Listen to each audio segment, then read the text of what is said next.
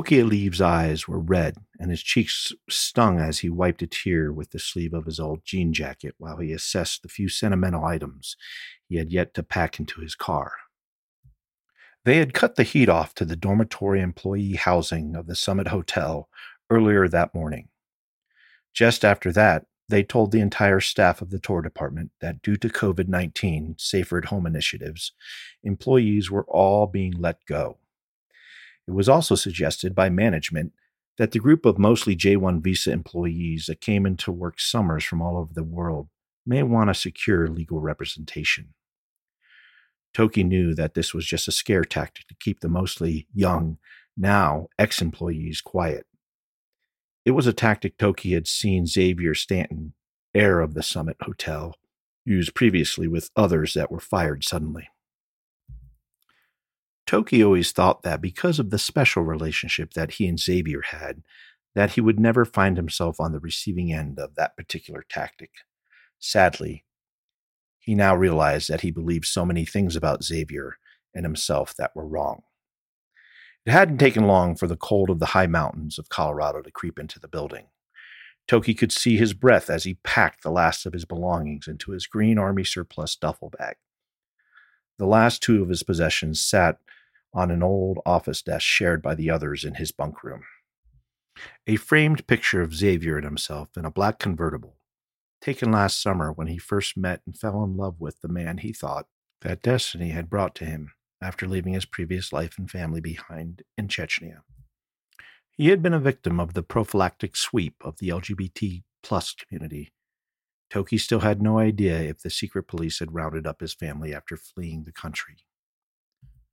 The second item was a pink scarf wrapped around the framed picture. The scarf had been a gift from Xavier. Toki wrapped the scarf around his neck, figuring he would need its warmth tonight, having nowhere else to sleep but in his car. With a heavy exhale, he grabbed the picture frame and slammed the door as he walked into the streetlight orange glow of the wintry night. His beat up old Subaru station wagon already had a dusting of the snow that had begun to fall.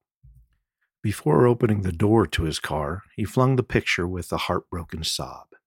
It flew like a frisbee and crashed into a pine tree on the edge of the parking lot, with the sound of broken glass falling down the hill into the trees. Toki drove over to Devil's Gulch Road behind the Summit Hotel and turned off onto an old third access road just before the Lumpy Ridge trailhead. He knew this road wound up and away from any houses because it was a place that Xavier had taken him to last summer. The place where Zave, as he affectionately called his secret lover, had first kissed him, where Zave had taken a picture of them. The photo captured the moment when Toki had felt the most hope he had ever in life. It was there, at that exact spot, that Toki pulled over and laid out a sleeping bag on the folded down back seats of his car and tried his best to put aside all of his fears. The fear of once again being completely alone and on his own, the fear of being in a strange new land with no one that truly knew him, the fear of having no one left who cared. He took two pink allergy pills to help him sleep and eventually drifted off in the cold and dark of his car. Toki awoke to a loud crash and blinding light. Glass rained down onto his face as he felt a crush of pressure on his nose and mouth, with a sharp, acrid inhale that pulled him into a black tunnel of unconsciousness. Toki slowly lifted out of the dark, warm embrace of nothingness to candles' dim yellow dancing light.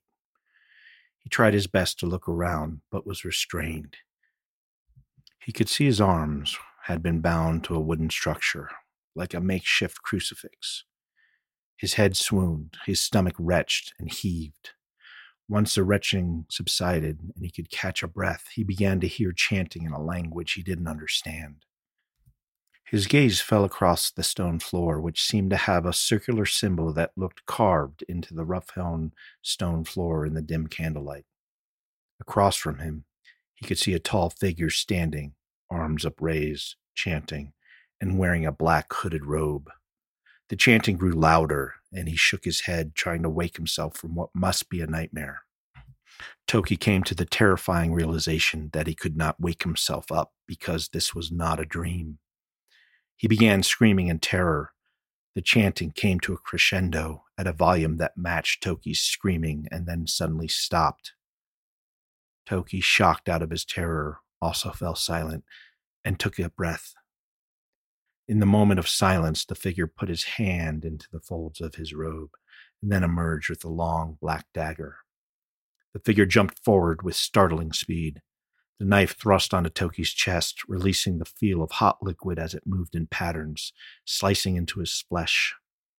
Toki struggled, screaming with all of the adrenaline soaked strength of his survival instinct. But the bindings held tight. The cutting continued for what seemed like an eternity. Eventually, the whole of his body was covered with marks. The assailant worked with determined purpose and was impervious to Toki's beggings and pleading not once speaking a word to Toki, nor even looking him in the eye. After the symbols were complete, the knife moved to Toki's throat. With a sudden sensation of pressure, a torrent of spurting warmth was released that washed down the entire front of his body. In pulses, his world fell back into the black of nothing. Chapter 1 Chance Van Horn rode his skateboard down the hill on the bike path at the south side of Lake Estes at completely inappropriate speeds for early May. While it was cold with gray skies, the snow from the previous week had melted off the bike path trail. Chance was wearing his well worn, dingy looking white leather jacket, and his black, silver, and purple mohawk danced in the wind the cold on the sides of his head was sharp, but Chance didn't want to let the hair grow out to cover his intricate mandala tattoos that snaked down the sides of his head and neck. The newest addition to his wardrobe, a red bandana that he wore like a cowboy outlaw, was required due to the pandemic. The sounds of the Ramones' I Want to Be Sedated in his wireless earbuds had just come to an end as his phone rang with a call from Jack Roman. His boss at the local newspaper the Sidewinder Gazette. Chance jumped off his skateboard and immediately regretted it, as his 48 year old knees screamed at him that he was entirely too old to still be skateboarding as he had as a teenager. He jogged to a stop to answer the call. Out of breath, Hey, Jack, what's shaking? Aspen, Chance, fucking Aspen. Huh? Chance, I've got an investigative piece for you. It may be a big one, but I need you to get your ass over to Aspen now. Okay. That's not quite local for us. what do you have? The body of a young man was found off the side of the highway coming down from Independence Pass on the back way into Aspen, right near a place called the Devil's Punch Bowl.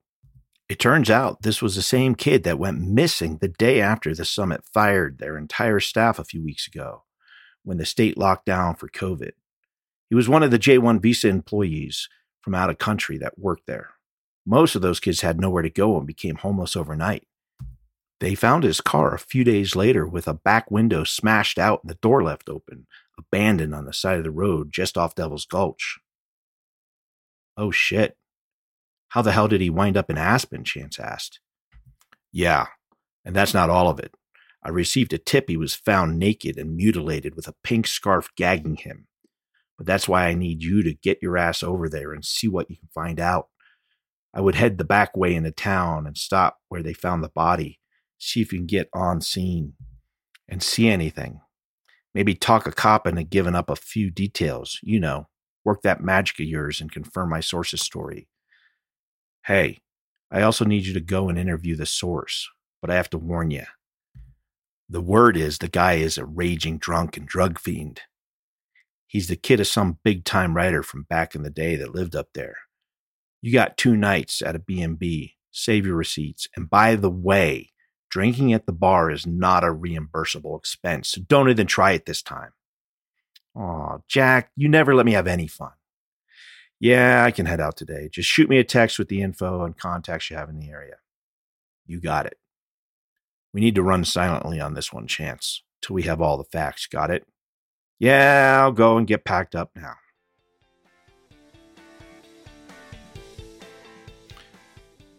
Colorado's Chance, The Firewalker, Book One of the Colorado's Chance series.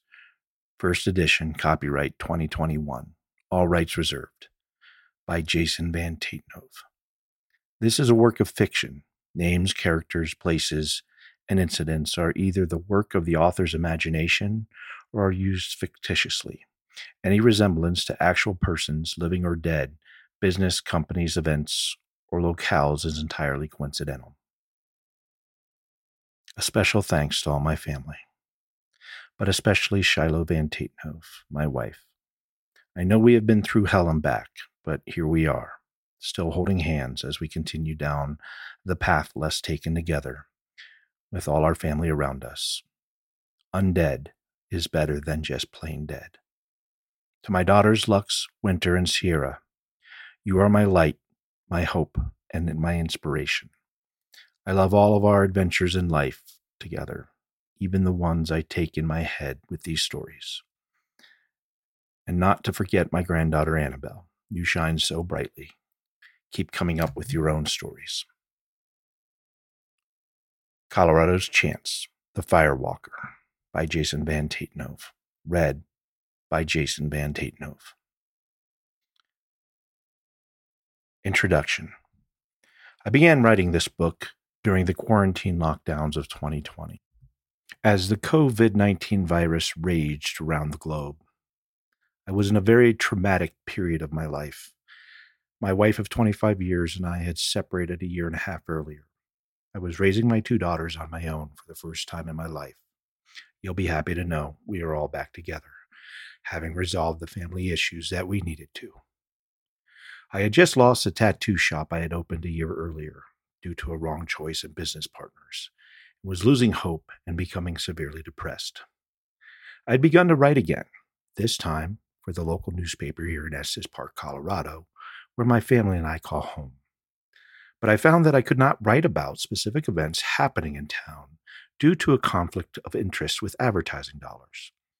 So I decided to fictionalize some events that happened to the J 1 visa workers that the town of Estes Park relies so heavily on for our local economy so that we as a community could begin to have some challenging discussions about how these workers have been treated historically and find ways to protect their rights. I also took the events of that year as the universe's way of kicking me in my ass to tell me that I wasn't getting any younger. And now was the time to begin working on some of my endgame life goals, which has a start with writing the novels I had been planning to for decades. So I began writing a story about an aging punk rock journalist who lives in a supernatural world that looks very much like our own. This was easy, as Estes Park is a town rich with supernatural myths and lore. Indeed, it was a town where Stephen King had his inspiration for his horror classic, The Shining.